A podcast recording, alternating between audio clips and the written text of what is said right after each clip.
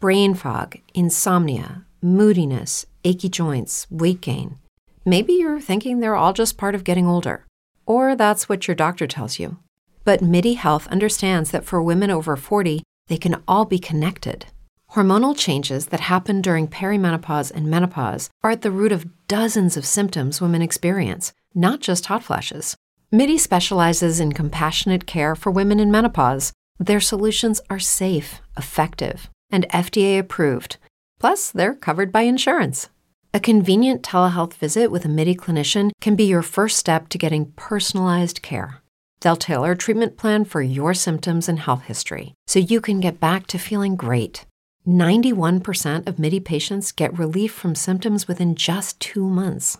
When your body changes, your care should too. Book your virtual visit today at joinmidi.com. That's joinmidi.com. If you're a woman over 40 dealing with hot flashes, insomnia, brain fog, moodiness, or weight gain, you don't have to accept it as just another part of aging. The experts at MIDI Health know all these symptoms can be connected to the hormonal changes of menopause, and MIDI can help with safe, effective, FDA approved solutions covered by insurance. 91% of MIDI patients get relief from symptoms within just two months. Book your virtual visit today at joinmidi.com. .NET Rocks, episode 1046, with guest Jimmy Bogard. Recorded Monday, September 29th, 2014.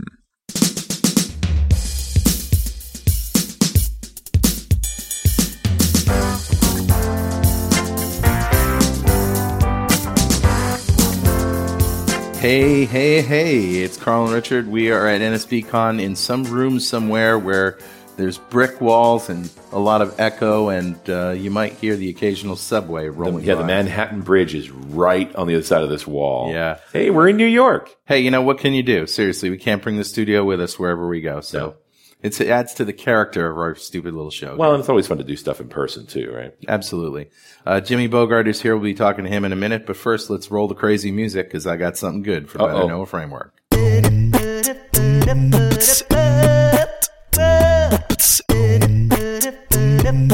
All right, buddy, what do you got? Well, uh, this was recommended to me by uh, somebody who works with distributed teams. It's uh, slack.com. Oh, okay. Slack.com, and Jimmy's nodding his head in approval, likes it. I do. I do. Yeah, it's uh, basically a communication platform that sort of takes uh, what you normally would do by email and applies it to projects and teams.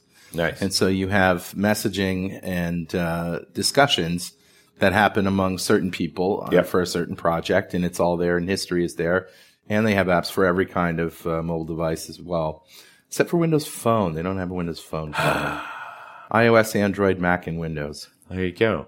Um, you know, it just reminds me back in the Strange Loop days when we would use IRC Yeah. to communicate with the distributed team, and it became the most valuable part of that was that it kept the logs. Yep. So you had this, how did we solve this problem? And it sounds like Slack's picked up on that, that it's actually the record keeping that's the most valuable part. They've picked up the slack. Ah, duh, geez. dum dum. No, no. Seriously, what's great about this is that uh, you know if, if you have Outlook or an Exchange and everything, Yeah. it's nice to be able to keep uh, threads organized and all of that stuff. But you know, if you're using Gmail, you know, it's, much harder it's a to deal bit with that. Different, But even when stuff's in Outlook, only you could get to it. Right. You know what? I like the idea that you know, the biggest thing we got when we were doing the stuff in IRC was after a firefight, after we'd figured out what the problem Right. was, you know, three hours later, the fact that you had this package, you could basically go, here's how we solve that problem. And you could Yep. see the order of execution. So and uh, so far it's free.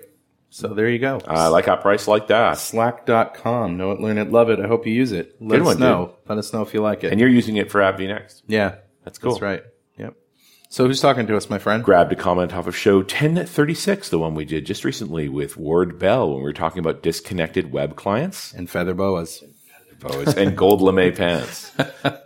Because, you know, Ward Bell. Now really- Jimmy's shaking his head. He nods his head for my stuff, shakes his head for yours.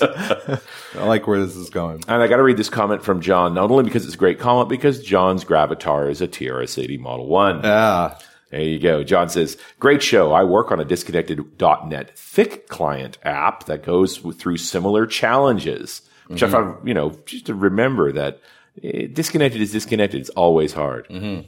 Uh, this is a medical application, so we've got it so that the dot goes from green to red when the network goes down. The doctor is barely aware of the situation. There are many years of experience in the code for that application. Mm-hmm. So it's just sort of seamless dealing with are we connected, are we not? You know, that's the evil thing I find with software. When you pop a dialogue to let me know how you feel, I don't care. That's right. The moment a piece of software thinks its opinion is more important than my own, it has made a mistake. You're It is so right there. incorrect, right? Your VPN connection goes down. Fine. Do not interrupt me to tell me. Right. Just don't do anything Just- until it comes back. Yeah, die, fix it, do something. But interrupting me is the worst case scenario. Yeah. So clearly, John's addressed this head on. Right. Uh, connecting and disconnecting to the network is just like checking out and checking in files from a source control system. If the changes between the server and the local machine are in different areas, the merge is dead simple. If the changes are in the same area, then someone has to manually merge. Yeah, that's the truth. Thinking about network reconnection in that way made a light bulb in my head get significantly brighter. Checking out code the same way as your application going offline, and a check in it it- is the app reconnected to the network. Who wants to see the manual merge dialogue? That's the big challenge. Because if you give it to the guy who just reconnected, he's going to always say his stuff's more important. Right. Right? Yeah. So it's like, how do you actually have good arbitrage around that? But yeah, that's, and there's no, no simple answers there. So John, thanks so much for the simile. That's a great comparison. Network connections, the source code check-in. A .NET Rocks mug is on its way to you. And if you'd like a .NET Rocks mug, write a comment on the website at .NETRocks.com or on any of our mobile apps. We've got them for Android, Windows Phone 7 and 8, iOS, and Windows 8. And that brings us to Jimmy Bogard. Jimmy is the chief architect of Headspring. He's a member of the ASP Insiders Group, the C Sharp Insiders Group, as well as being the MVP uh, for ASP.NET uh, since 2009. He's also the creator and lead developer of the popular OSS library AutoMapper. Welcome, Jimmy. Good to be here. Good to see you in person. Yes, indeed. Who was harassing you about AutoMapper that uh, dinner last night? Uh, every other person does. Because it's one of those you never planned on making a big open source project, right? That just sort of got away from you. yes, uh, you know, just you know, something useful for myself, and I thought might be useful out for other people, and it turns out it's useful for a lot of other people, and now they expect things of me. Being punished for being creative. Like, Yes. no, that's why I open sourced it. So you could add to it, not me. You do it. You do it. yeah, that never goes off well. Uh, No, you are now my personal programmer. You will build my feature now. Now, or I will stop using your source code.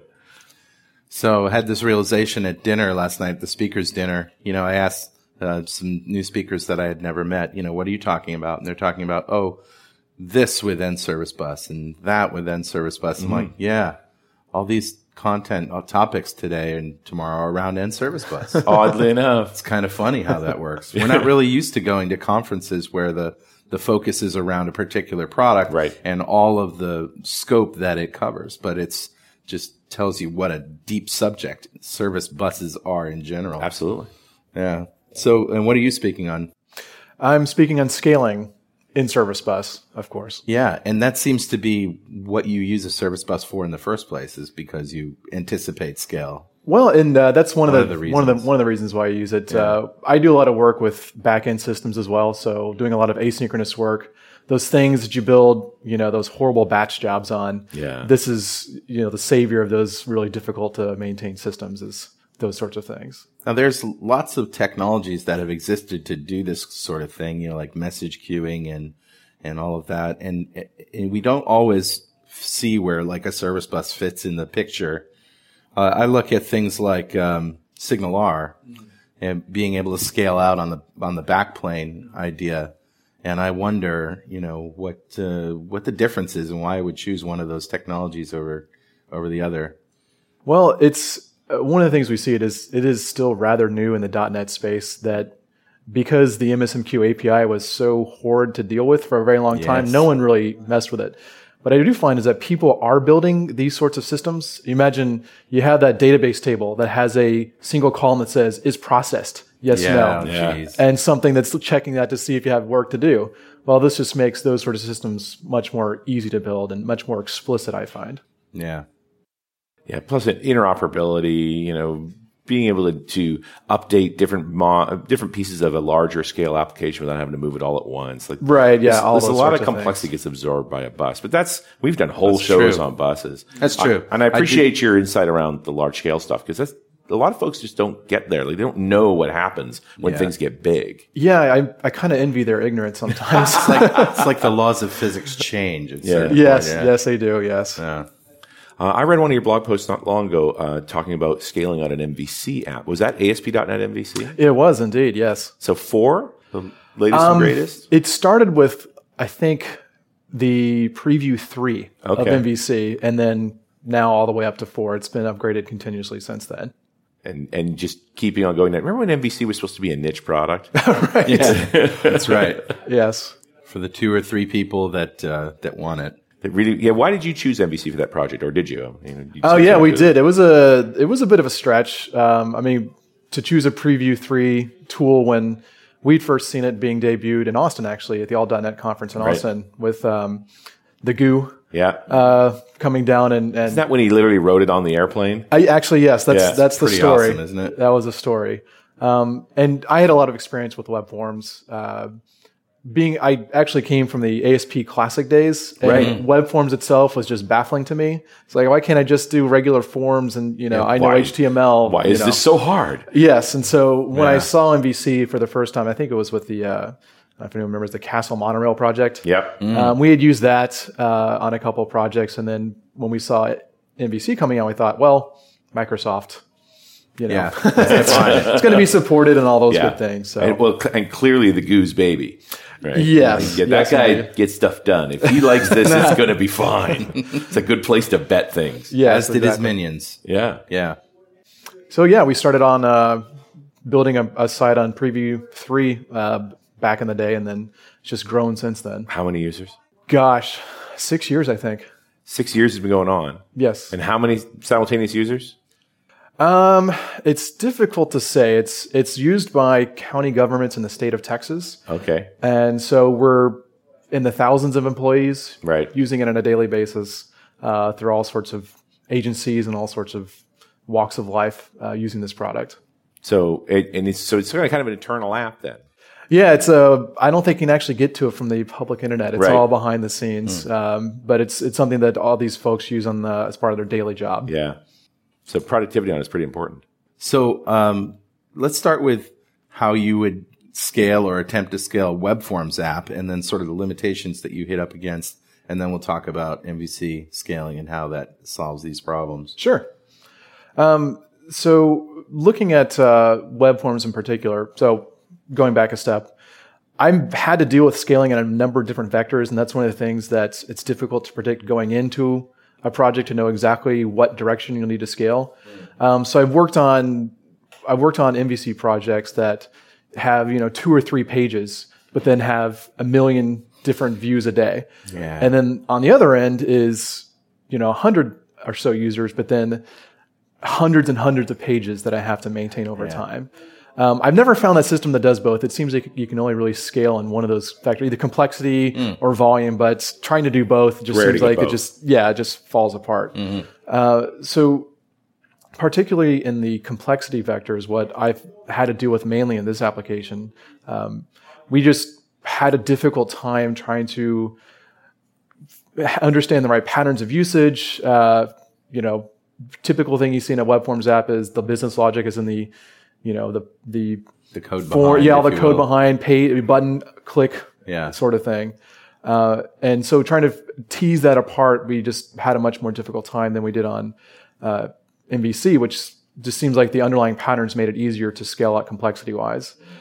I know there's probably a few ASP.NET web forms guys that'll say I don't know what I'm talking about, but it's just There is an essence to web forms, which is that the rendering is done on the server. Right? In the end, it's going to compute HTML for every page and Right. send it down to the browser.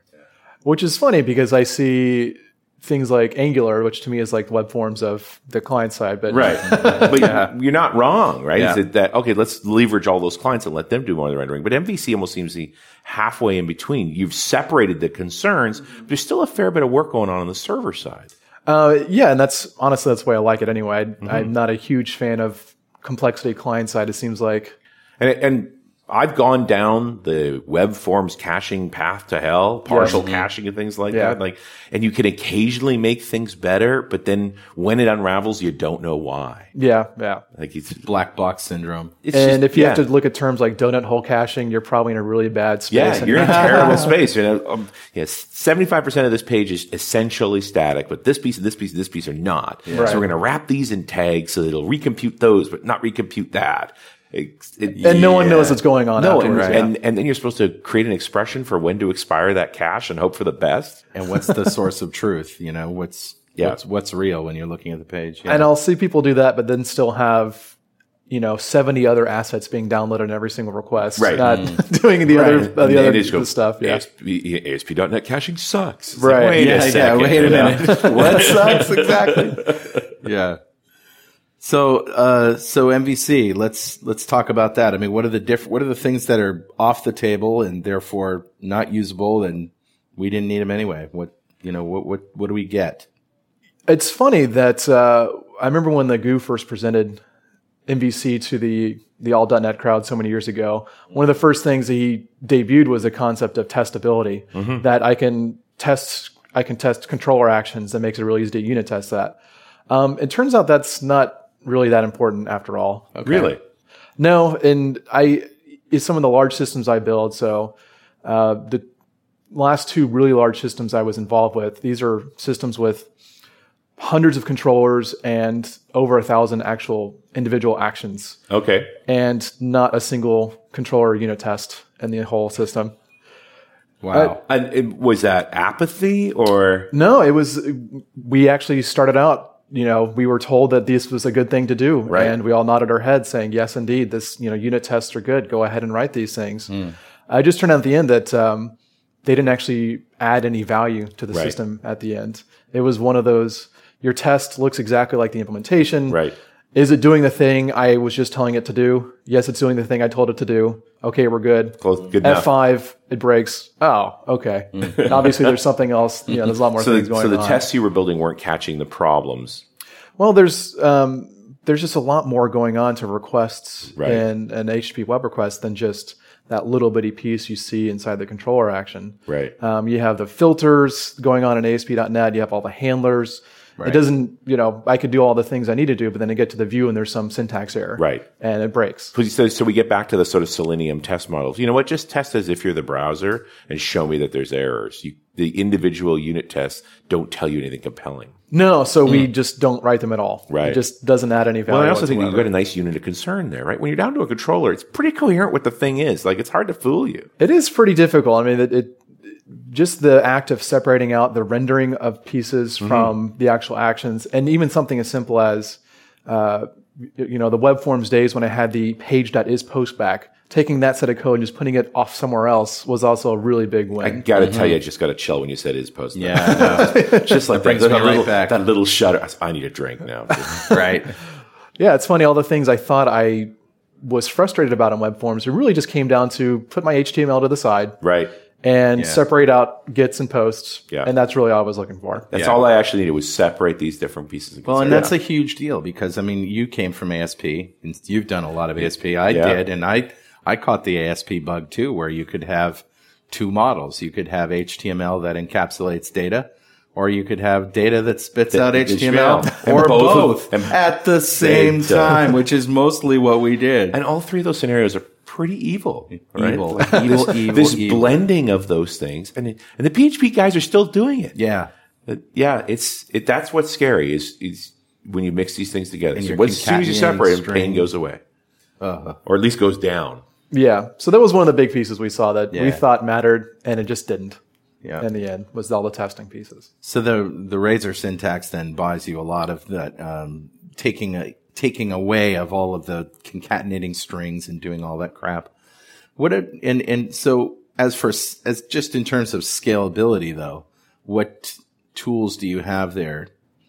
Um, The biggest ones we've used these days are going to be things like all of the bundling and minification tools because we found that, you know, we can optimize the HTML as much as we want, but then again, if you're pulling down dozens of JavaScript files, then you know that's really just going to be hampering Is that the only way that this thing performance, breaks down? though. It's just volume. about half the sites I work on. It just breaks down in terms of volume. The other Just half, moving are- too many bytes. yeah, exactly. And using leveraging these tools, those client side tools that uh, we see, especially coming from the JavaScript uh, folks, things like require.js. Yep. That you know, I only need these four JavaScript files. Being able to really easily declaratively do that. Yeah. And then plugging in with uh, some bundling to be able to make sure that's just one request that you're get, coming and getting all those files down. So that seems to me like a performance tuning or an optimization thing, which is really important if you're going to scale. But scaling to me is, you know, scaling out with more machines, multiple machines, and how do we keep the data that, how do you keep track of the data that we in web forms would use session state for, or maybe a,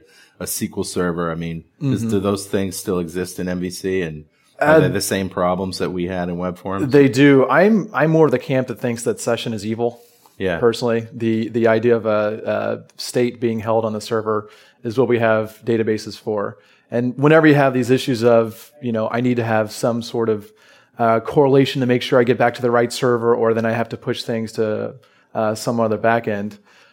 I, if websites as big as Tumblr don't need session, Yeah. then why do we? I don't think it. I don't. Yeah, it just seems like once you get down that path, you're just in for a world of hurt. Well, how far did you need to go with this uh, government app till you went to multiple servers?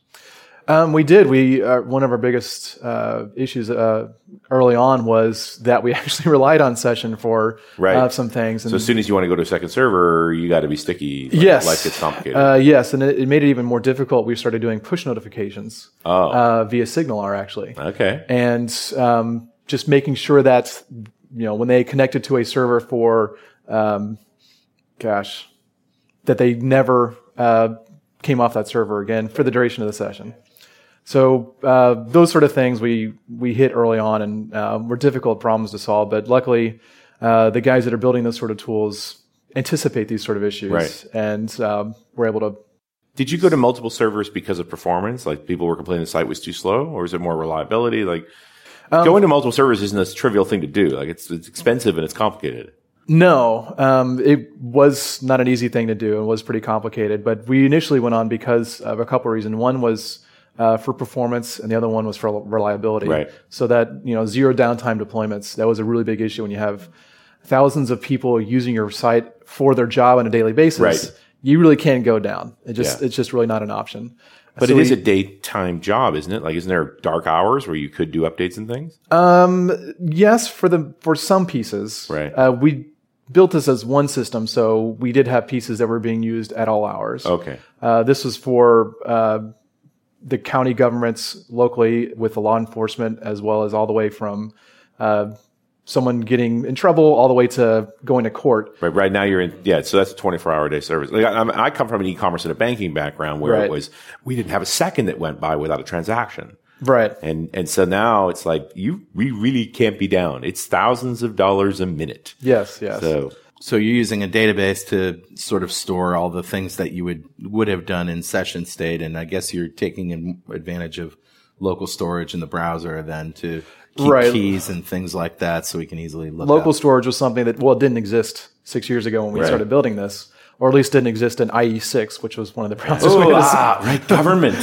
Yes, indeed. XP with the IE6, of Yes, course. and you know yeah. you can't rip XP, uh, you know, out of the Yeah. cold dead hand sort of thing. So um, yeah, th- those sort of things really didn't exist. We also found too that the things we were intending to keep in session state turns out were actually important to the business anyway. Yeah, That's you imagine, you know, my first e-commerce system, I stored shopping cart in session, Right. Which is a horrible idea because they close their browser and like, wait, where's my items? Yeah, right, You know, right. It's, it's gone. And those sort of things, you know, we'd want to pull metrics out of abandonment rates, and it turns out that's actually important data you don't want to actually lose over time. So it just winds up gravitating towards the database anyway. yep, Yeah. and it's that's where it's going eventually. So you might as well put it there. Yep, sooner might as the well. Better. Exactly. Yeah, So you went to multi, you're using MVC, you're going to multiple servers, you quickly figure out that you've done stateful stuff in the website. So Exactly. You start doing a redesign to push all that stuff out of the web servers. Yeah, and it wasn't too horrible. The only really difficult part is because session is effectively a dictionary. Yeah. That trying to okay, now what is our schema exactly? Because I can just throw anything I want in there and just and I magically. have. Yes. so now you got to think about it I had ahead of time. Uh, it turns out you actually should think about it, Mm-hmm. and uh, trying to understand exactly what our usage was and pulling it out so that we did have any shared state in the database was a little bit of effort, but uh, in the end was definitely worth it. So, how many servers? At this point, um, it's up to I think a dozen different servers. Oh, okay. and Not all web servers, like some backend services and stuff as well. Yeah, so we've had, you know over time we've also had to build APIs Right. as people want uh, you know they want apps for their mobile devices. So Right. we're building APIs on top of our system. You're not just doing the responsive web design browser all the way. No, no. It turns out that when you build uh, an app in 2008, it's Yeah. a much different ecosystem for mobile device than it is today. So we couldn't just responsivize our way out of Right. our Well, it was problem. 2008. There, that stuff didn't work yet. no, and even the website we built back then was all um, XHTML. Oh Becau- man. which yeah. which is both good and bad. I mean, good in that it was uh, because this website needed to be accessible. Right. It turns out it's super easy to build an XSD to validate XHTML. Right. And just say, does it pass schema validation? Yeah. Good or bad? And you know, just having a good thumbs up, thumbs down, that was great. But to try to go to more modern websites, uh, Yeah. a bit of a problem. We keep thinking about XHTML as just a failed experiment, but it built a bunch of good sites back in the day. Yeah, I uh, I kind of miss it. There's a, a few presentations about people talking about what you know XHTML. Now you can have you know tags that don't need to close themselves like BR. Right. Like, well, I kind of like that. I don't want to remember the ones that close and don't. So we couldn't just take the website and say let's just go responsive. So Yeah. building up separate servers for APIs Mobile clients. exactly um, just actually made it a lot easier to not try to cram these two things together. Right. It sort of makes it in. This is what real world apps look like, right? Oh, okay, we're going to build an MVC app. Oh, wait, we need to deal with mobile services. And, you know, you end up with this collage of stuff to provide all the services that the customer needs. And it turns out what people are wanting to do on a mobile device is much different than what they're trying to do on a desktop. Right. Yeah, They just true. they're the reason why they're using the mobile device is because they're out in the field somewhere. They're Right. they're they're in a squad car or something like that. They don't need to have this full experience and are doing, doing very targeted limited activity. And therefore, they need to get to those activities as quickly as possible. They can't be going through a whole story of this and that. And yeah, so that brought a menus whole and pages different and level clicks. of needing to scale. Mm-hmm. But we did find um, that our lessons learned as far as you know uh, minifying resources, making sure that the information that went across the wire was as small as possible, translated really well to the mobile space. Right.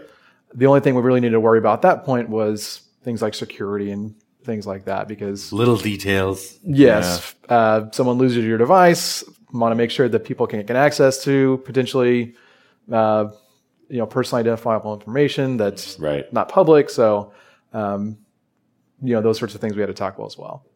Say goodbye to your credit card rewards. Greedy corporate mega stores, led by Walmart and Target, are pushing for a law in Congress to take away your hard earned cash back and travel points to line their pockets. The Durbin Marshall credit card bill would enact harmful credit card routing mandates that would end credit card rewards as we know it. If you love your credit card rewards, tell your lawmakers hands off my rewards. Tell them to oppose the Durbin Marshall credit card bill. It is Ryan here, and I have a question for you. What do you do when you win? Like, are you a fist pumper? A woohooer, a hand clapper, a high fiver. I kind of like the high five, but if you want to hone in on those winning moves, check out Chumba Casino. At chumbacasino.com, choose from hundreds of social casino style games for your chance to redeem serious cash prizes. There are new game releases weekly, plus free daily bonuses. So don't wait. Start having the most fun ever at chumbacasino.com. No purchase necessary. VGW Group. Void were prohibited by law. See terms and conditions. 18 plus. Hey, Richard. Yeah, buddy. You know what time it is? Uh, must be that happy time again. Happy indeed. Time to make up a batch of hash cookies. So What? we can turn this intelligent conversation into a bull session.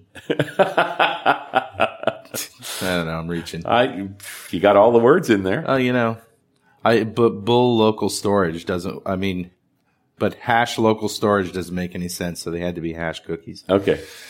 It's actually time to get okay.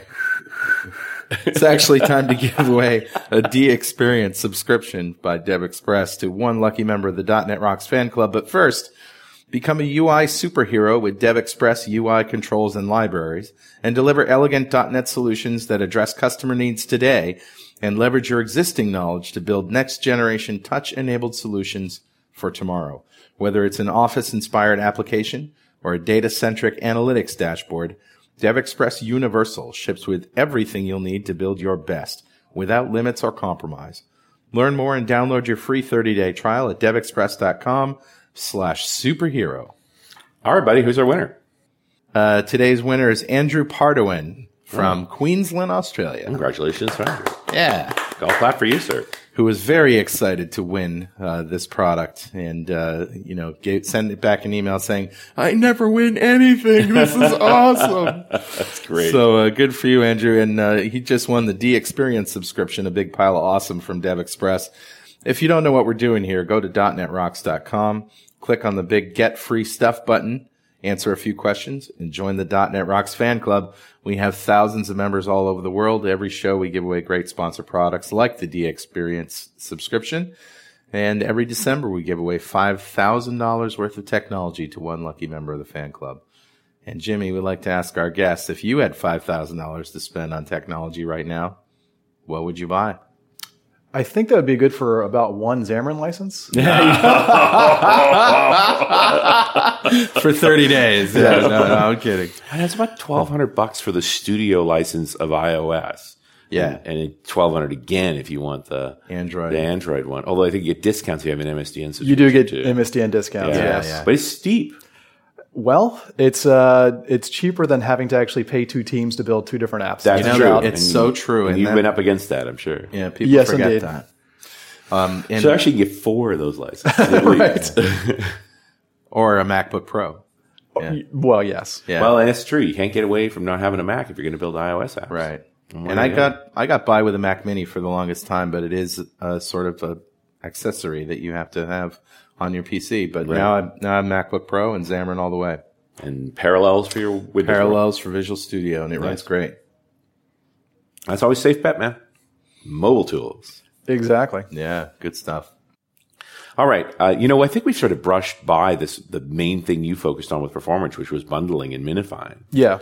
Because uh, you know, I've done talks on on this particular topic, and I talk about this. You know, this size, total size of the package matters, but round trips matter more. Especially on mobile devices. round trip because the- because the number of milliseconds per round trip is expensive, mm-hmm. and so you know you got you got fifty resources on a given page, which is not that many. No. At the IDC now, I think the current standard is almost a me- a- average page size of pushing a megabyte and two hundred objects. Wow. Gee, That's I wonder kinda why the scary. site because desktop bandwidth's getting so high, right? Yeah. We're getting 100 megabit connections and things and, and ping times in the 20, 30 millisecond range, and you could suck down 200 objects, but you sure can't on a phone. No. And uh, unlimited data plans are slowly going They away. were taking them away again, aren't Yeah. they? So in what the do you- US anyway. so what are you using to bundle and minify? uh, well, for the longest time, we were using the out of the box tools from MVC Right, the script manager stuff. for yeah ver for a very long time. Um, recently, though, 4.5, they're very good. They- yeah, they were they were very good. yeah, and they even had browser cache features built in too. We, depending on the kind of application you're building, though, it can fall down in certain, certain scenarios. So we're starting these days to actually using JavaScript-based bundling tools. Right.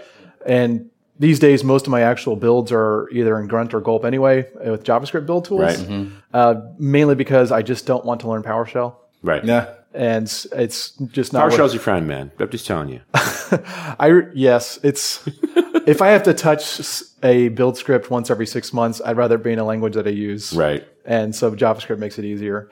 But these days, uh, there's so many tools being used on, on JavaScript side from the from really from the Node folks Mm-hmm. that it just makes it a lot easier just to say, well, this is a bit of a solved problem, and now I have this whole new set of tools available for me Right. uh, that are coming from those folks. So we break out our JavaScript libraries because it's easy for us to organize them. Yeah. And then we know that the browser prefer to only have one giant JavaScript library that does everything. Yeah. So how do you hide that transformation in a way that you can still debug a page? Well, that's where some of the bundling tools start to have built-in features with browsers to allow you to map whatever you know crazy bundle minified thing Right. out to actual source files. Uh, so that's why we re- that's one of the reasons why we gravitated towards the uh, JavaScript-based tools. Is The grunt approach. exactly they had those they had those built-in Chrome tools to be able to debug um, whatever we're doing. So they'll actually unravel their own bundling to tell you it, you had this error in Ember. Yeah, you can almost think of it as the uh, PDB files. Right. It's a mapping out, you know, the compiled version out to your actual source files. Nice. So with using those, uh, we especially wanted to make sure that when we went to production, that something didn't break because of bundle modification. yeah. So making sure that locally we were doing the same things we're doing on the server side uh, with when we actually went to production, just eliminated that little bit of risk from having to go through every single page Right. to make sure everything works. And now it's just this seamless experience locally and uh, on production as well. And, and it's just one of the steps in your build process then? You're just like, Well, with the tools these days, um, they can actually watch your source files. So when you change a JavaScript file, it will automatically see the change right, and do your bundling modification on the fly, so you don't actually notice anything as it's you're happening developing. all the time. yeah, And do you browser cache as well for that too then? Uh, no, not as much. Really, just um, really just the the minification tools. Right. Also for CSS files. So Yes. we we're using Sass and Less Right. for Mhm. CSS, and so when I change something, I don't have to go through a compile step in, Yeah. in my IDE. I just wanted to do it, which is one of the reasons I'm really excited about ASP.NET vNext and the Roslyn project is Yes. having that same experience with C Sharp as I do today with Sass, Less, and JavaScript. Put, putting all those things together. So the result using grunt on your JavaScript, less on your on your CSS is one JavaScript file and one CSS file on the page that's actually sent to the client. Yes, although we have found in some cases that the minification is not necessarily a good idea, Doesn't actually give you, win you anything. uh, or the I'm sorry, the bundling Okay. doesn't give us what we need. When we have browser caching enabled for these different individual JavaScript files, so Right. jQuery, for example, if I download jQuery once, the browser's not going to go grab it again because Right. it knows it's not been modified. Well, if I bundle jQuery and every single page there's different scripts that are going on, Right. that means it's downloading a whole lot of JavaScript that doesn't change throughout right the for entire each site. page each bundle is a little different Exactly. plus you can now i mean you don't have to host J- jquery yourself at all in fact they encourage you not to you use something at the cdn endpoint anyway right you've used the google path for jquery those sorts of things so that a they're super browser cacheable and even when they're not it's not pushing against your server anyway Right. Hmm. So we sort of gravitated towards a pattern where we're only using bundling in cases where the files are actually consistent across the entire site. Right. CSS would be the the prime example. right so it's shared bundle across the pages Exactly. okay Um, otherwise, the JavaScript changes too much from page to page, and we don't really want to have this situation where we just have one ginormous JavaScript file that Right. has to get loaded, and then everything starts working. yeah that just just killed performance for us. So saying, okay, let's not let's just focus on minification first, and then bundle only when necessary and only in very targeted scenarios for these exact reasons. That, Mm-hmm. right You know, if you've downloaded, you know, require JS once or you downloaded jQuery once, you probably don't should need to be download good. it again. Well, just leave those ones out of the bundle, right? Like all Right. these known files, especially ones that are CDN positioned, you don't want those in your bundles. It's your code that could probably be bundled. Exactly. So that's where we sort of gravitated towards is being much more judicious and not just saying bundle all the things. You know, it just didn't seem to work well in Have, production. have you ever gone down the path of uh, just embedding the JavaScript directly in the page, making no lookup pages? It's funny that uh, we have actually. Yeah. Uh, it's when I when we start building these single page apps. It's it's funny because it's almost everything is in that one It's single in that one request. page. Uh, All the templates, all the logic, everything just comes down all at once. So we do this for landing pages, like in an e-commerce site where there's one page everybody's going to hit every time. It's the most traffic page and it absolutely has to be the fastest. Having no objects, just everything embedded, even spriting images was the fastest page in the end. Yep. At the expense of making it utterly unmaintainable. like just could not take care of this page at all. But boy, it was fast. Yeah, I think that's one of those things that you you choose. There's performance and maintainability. Choose Right. one. Yeah. Well, it, it, it is a balancing act, right? I mean, Yeah. I think Grunt and Less and those tools have done a good job of making more maintainable fast pages by having Yeah. good tooling around it. But the the the whole pull everything into the page approach is just pretty horrible. Yeah, it's. Uh, I mean, it does work okay in situations where you have some sort of content management site on the back Right. end that will effectively compile an HTML page for you. Yeah, renderer. Right. But otherwise, yeah, it's. Um, It's it's difficult to sort of have go to that layer of abstraction without black boxing or without you know just making it seamless. It seems. Is- Are there any really good tools coming up on the horizon that you can see that do that a good job of it? It's difficult to say because there's if, if there's a tool on the horizon, it probably is already out there Yeah. Hmm. and just not yet in vogue in the JavaScript community. For example, we used uh, we used I think it's Gulp for the longest time, and then suddenly one day everyone decided that Grunt was the right way to go. Right. I might even have it backwards because I can't even keep track. It's always you know. There's noun a new or one coming out verb.js. called Spit. I think there's actually a drinking game to see, you know, npm install noun.js, and then if it, it Hmm. hits, you get a you get a drink, and then you pass out in about 30 seconds. Gump, growl, spug. Yep, Spit. So we do use uh, we do use things like require JS though to Yeah. be able to manage those dependencies and be able to correctly predict what files we actually. So need to you mentioned request. that a couple of times, and I don't know as if we ever dug into it, but tell us what Require.js does in a nutshell. Well, Require.js lets you declare in your application a single module and then declare all the modules that your module needs to work. And so what Require does is say, okay, I depend on jQuery. It's a big I depend dependency on, chart. Exactly. Yeah. And so it's able to go, it actually reminds me a lot of dependency injection tools. Right. That it's able to go figure out all the tools you need, all the files you need, bring it all back together and say, these are, ju- these are the four files you need for this single request. And you don't have to map that yourself and Right. script tags at the top of your file, which the order of which you need things in as well is always a nightmare. So it figures out the right order in which to uh, actually pull things down and what specific ones to pull down. Yeah, that just makes it a lot easier. Yeah, it's cool. It's cool tooling. Does it, I'm is really there proud of is, it ever get so high level that it bites you?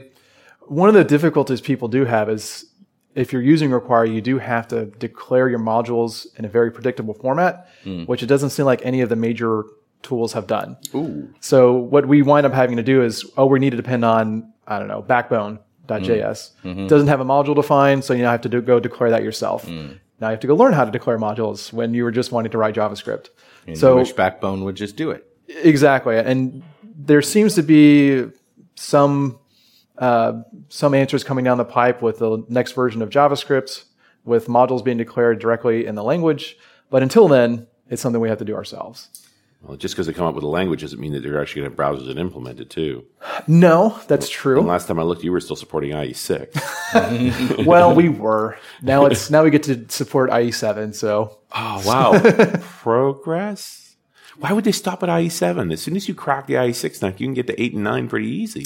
uh, yes, indeed. And so you know, whenever we have that version of IE that is green, uh, that's evergreen, then we'll just be very happy. Until Right. then, it's just a lot of manual testing. Right. And they're not looking at Chrome or anything else. Right. It's just IE. Next version of JavaScript. Yeah. It's been a while since somebody said that on the show. and so casually too. yeah, right. I thought we were done. What do you know about the next version of JavaScript? I not enough. It feels like Yeah. I. It seems like. Uh, there's a lot of things I like about it. I personally I cannot stand CoffeeScript. It just seems like an abomination. Yeah.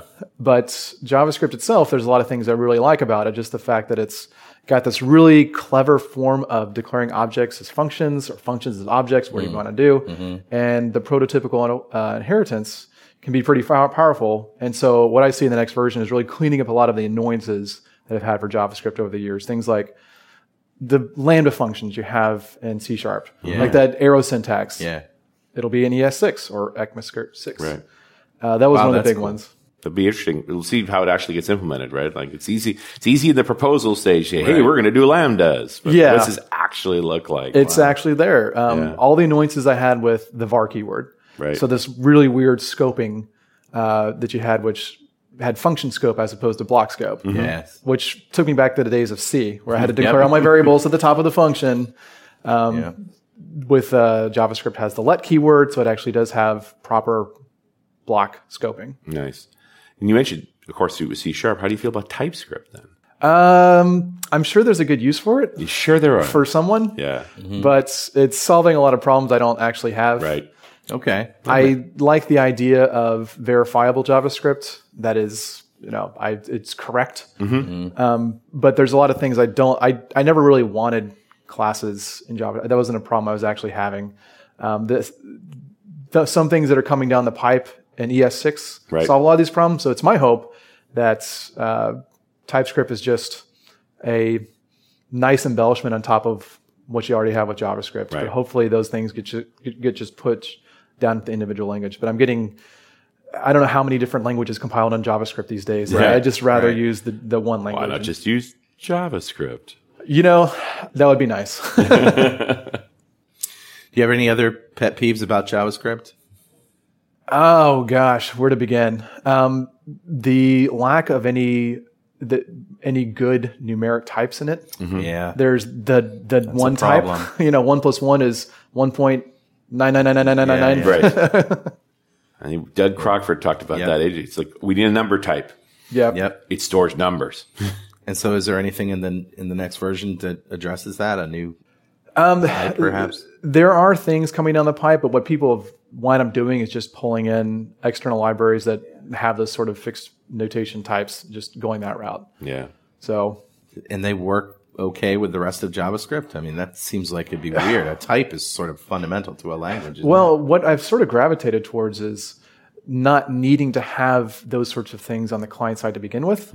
Uh, If I'm doing something that needs to add numbers and show a result, then I'm probably doing that on the server side as well. So just saying, okay, whatever whatever JavaScript object I'm giving back from the server, just have those values already computed. But And- if you're doing something graphical, you know, that Well, needs to be fast. You can't really yeah. do that on a server. Yeah. So there are cases. yeah, for sure.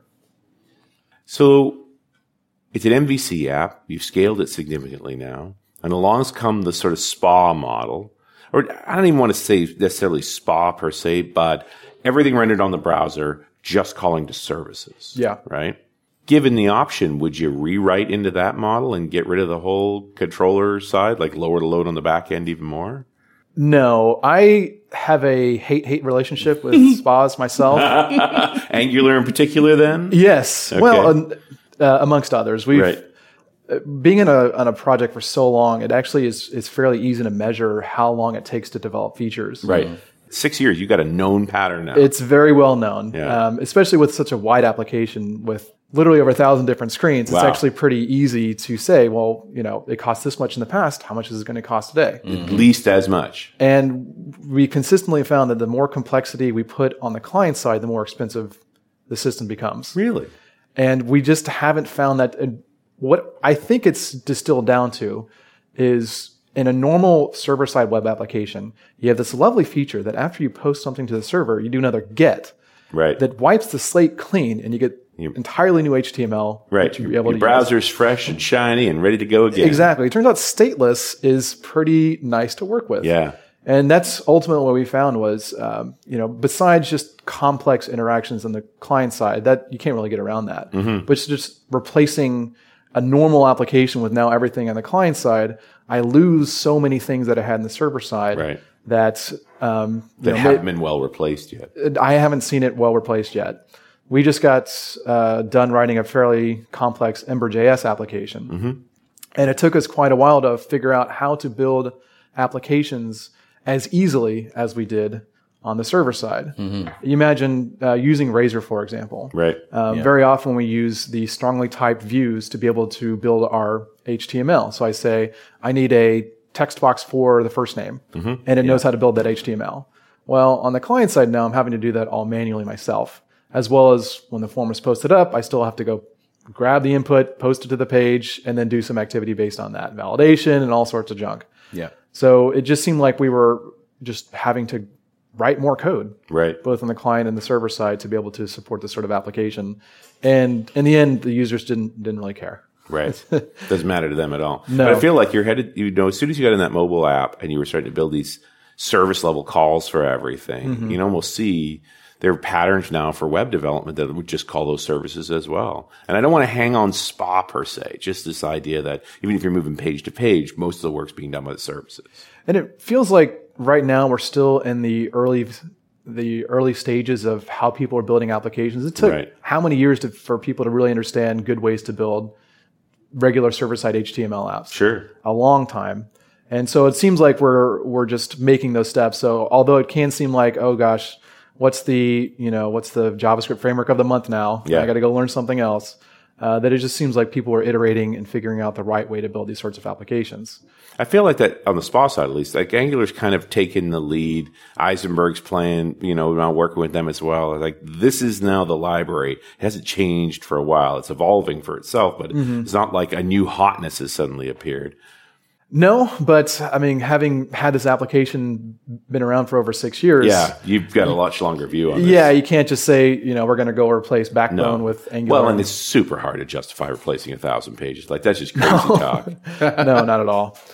So there, there are places where Angular does shine, but my first reaction to it was this looks like web forms on the client side, for good or bad. Yeah. I'm sure it does a lot of good things, but one of the libraries I do have my eye on that I think does solve the problems better is the library from Facebook called React.js. Yeah, that's really Yeah, interesting. it's- it is I think there's a whole show there at some point because it's a very different philosophy. It is Right. but it's consistent with the normal server side philosophy, Right. Which is unidirectional data flow, read only, uh, no two way data binding, one way data binding throughout Right. the entire system.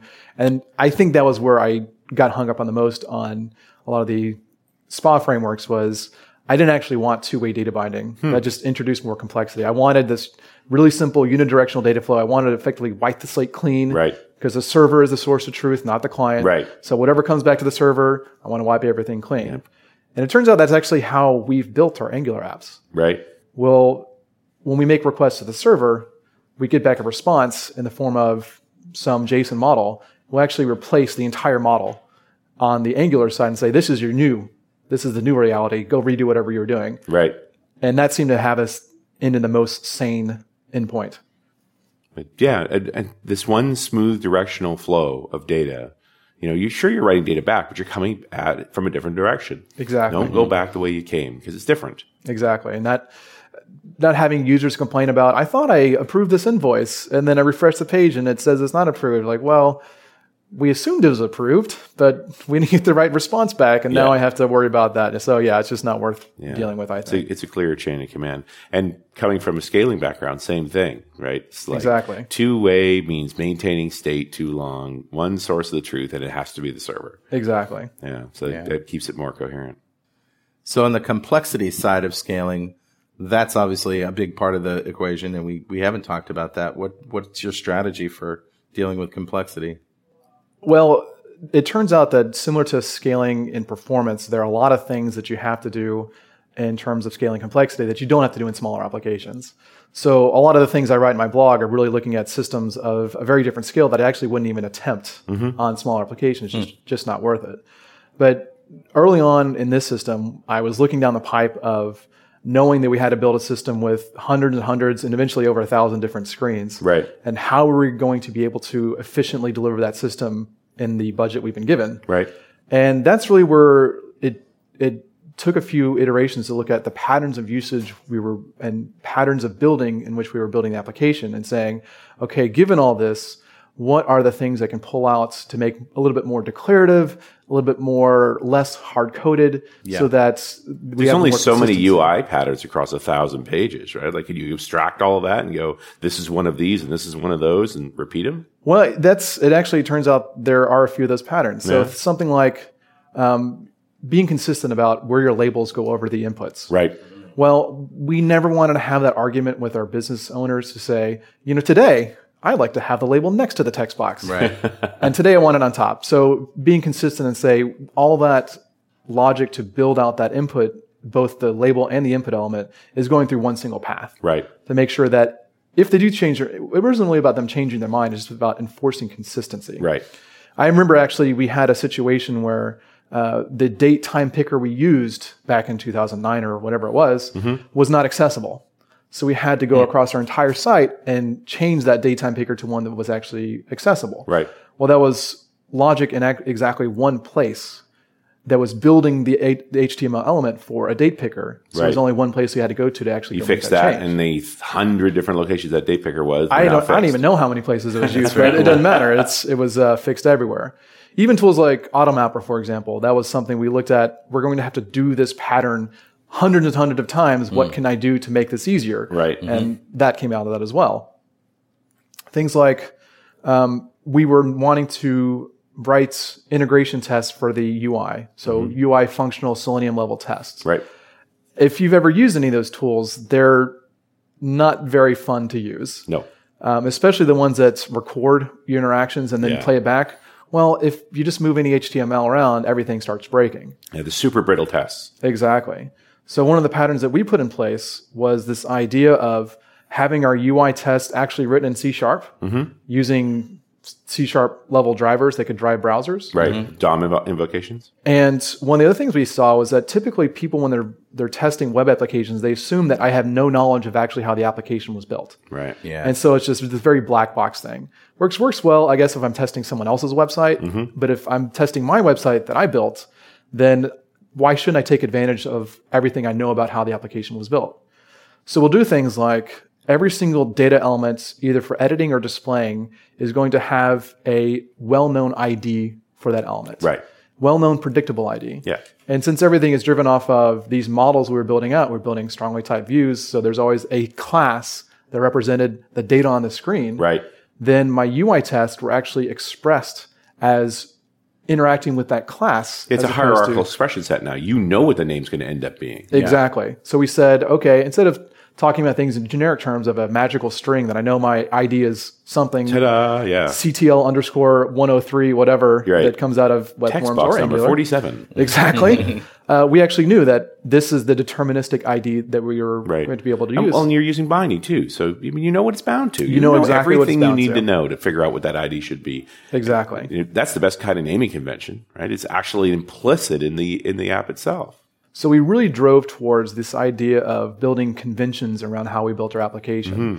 so that I, when I'm building a, a text box, it's always the same. Right. So whatever that copath is, just make it consistent and say I'm Mm-hmm. just going to force everything down one single path, and leverage that same technology on my UI tests so that they know exactly how the HTML is built, and I can now write my tests really in an application level terms as opposed to an HTML level terms, Right. which I met too many teams that build out their UI tests, use all these recorders and stuff, and the tests start breaking, they start breaking, and eventually they just throw it all away because right. it's just Start too much again. to maintain over Right. time. Exactly.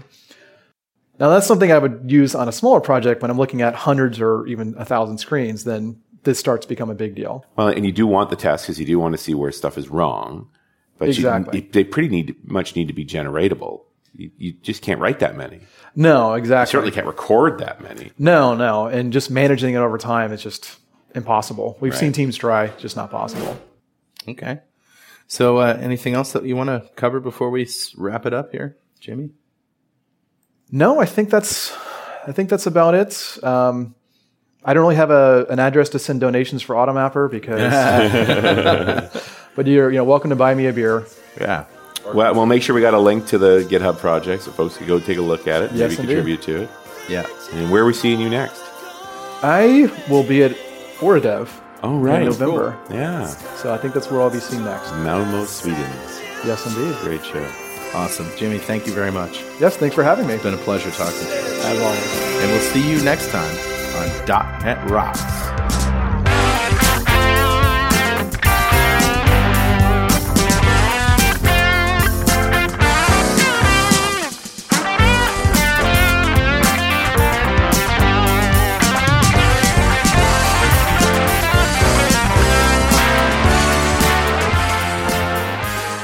.NET Rocks is brought to you by Franklin's Net and produced by Plop Studios, a full-service audio, video, and post-production facility located physically in New London, Connecticut, and of course in the cloud.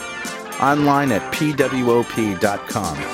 Visit our website at E dotnetrocks.com for RSS feeds, downloads, mobile apps, comments, and access to the full archives going back to show number one recorded in September 2002. And make sure you check out our sponsors, they keep us in business. Now go write some code. See you next time. Got transmitter banned by the FCC. Yes, I'm a, a toy boy. Life is hard. Pay my taxes with my credit card.